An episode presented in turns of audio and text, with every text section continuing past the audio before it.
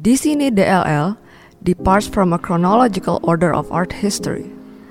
Instead, it presents a variety of intergenerational points of view and navigates through parallel narratives of materiality, politics, and visual language. In this area, you will find paintings by key Indonesian painters from the revolutionary period who captured the struggles of Indonesia as a new nation fighting to retain its sovereignty in the early years after the independence. One of these key painters was S. Sudjojono, who was deeply involved in the politics and armed conflicts surrounding Indonesia's independence. He was an important figure in the establishment of aesthetic ideologies that invoked a direct responsibility for artists in support of the independence movement. Here, we have two works from S. Sudjojono, Ngaso and Pertemuan di Cikampek juga bersejarah. Both paintings were made in 1964 and were based on actual events that the artist himself witnessed in 1945. Ngaso, which in English translates to resting, depicts eight militia soldiers relaxing inside a ruin.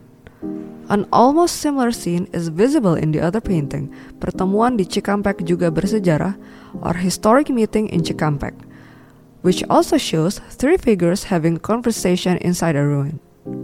They were Wikana, Chaerul Saleh, and A.M. Hanafi, who were the three leaders of API, or Indonesia Youth Force, during a visit to the API base in Cikampek as they were traveling to Yogyakarta to attend a youth congress in November 1945. The API base was originally based in Jakarta before being relocated to a former rice mill in Cikampek, a small town in West Java which was considered relatively safer than the capital city. In the two paintings, the API base is shown partly destroyed following the attack from NICA, the Netherlands Indies civil administration. Sudjojono, who was also traveling with his revolutionary comrades, reportedly stayed in Cikampek for two weeks and sketched events around the base, which he turned into three paintings. These paintings were made in a realistic style characteristic of Sudjojono's historical paintings. In this way, Ngaso and Pertemuan di Cikampek bersejarah are more than just depictions of mundane scenes of war, but tools in the service of the people in their struggle for independence. Sudjojono's conception of realism seeks to mobilize art to reflect the realities of the social conditions and for artists to play a role in the interest of the people. In this same room, we can see two oil paintings that are almost identical but different in size. A smaller sketch is presented alongside the finished painting. These are the works of Dullah. Dullah studied painting under S. And Affandi when he joined Seniman Indonesia Muda or the Young Indonesian Artist, an artist organization established to support the revolution in 1946.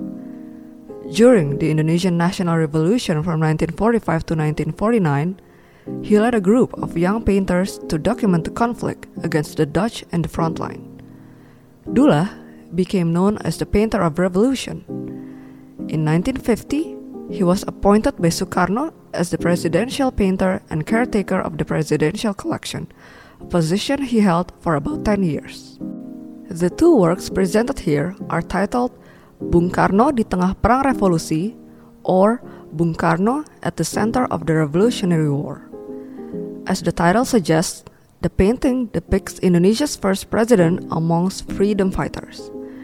This painting tells a story of Indonesian independence.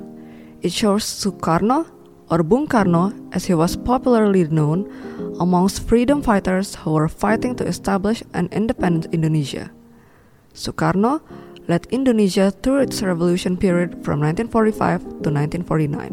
This painting is not based on actual historical events, but it bears resemblance to the scene from Sukarno's historic speech at IKADA, Jakarta's Athletic Association in Jakarta on 19 September 1945, where thousands of people rallied behind the newly appointed president under the close watch of Japanese troops.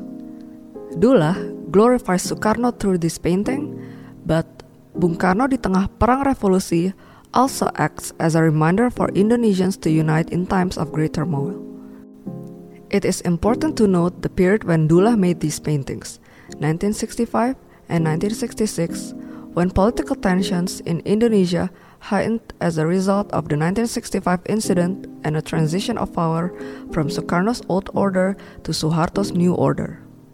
It was a time when Sukarno's power was weakened and the army took over the executive role as many of Sukarno's supporters kept their distance due to his affiliation with the communists. In a stark contrast to Dullah's glorious depiction of revolution, Itji Tarmizi's Keluarga presents another side of independence. Keluarga, which means family, shows a man and a woman dressed in rags. The woman carries a small child in a sling. Standing next to them is a young boy who is not wearing clothes. The identity of this family is unknown. We can see how the artist shows another side uh, to the image of freedom and prosperity, which often appears within depictions of the newly independent nation, by presenting the social and economic reality experienced by the ordinary people, where the majority were still living in poverty. Such depiction of everyday life is characteristic of Tarmizi's works, which are rooted in humanism, particularly through his observations on the lives and misfortunes of ordinary people.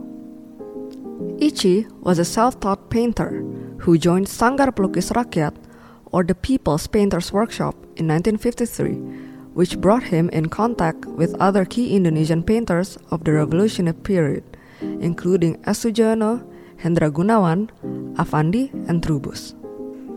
His name was widely known throughout the 1950s to 1960s when he was active in exhibitions and his works were collected by a number of uh, important figures in Indonesia, including President Sukarno and Muhammad Hatta.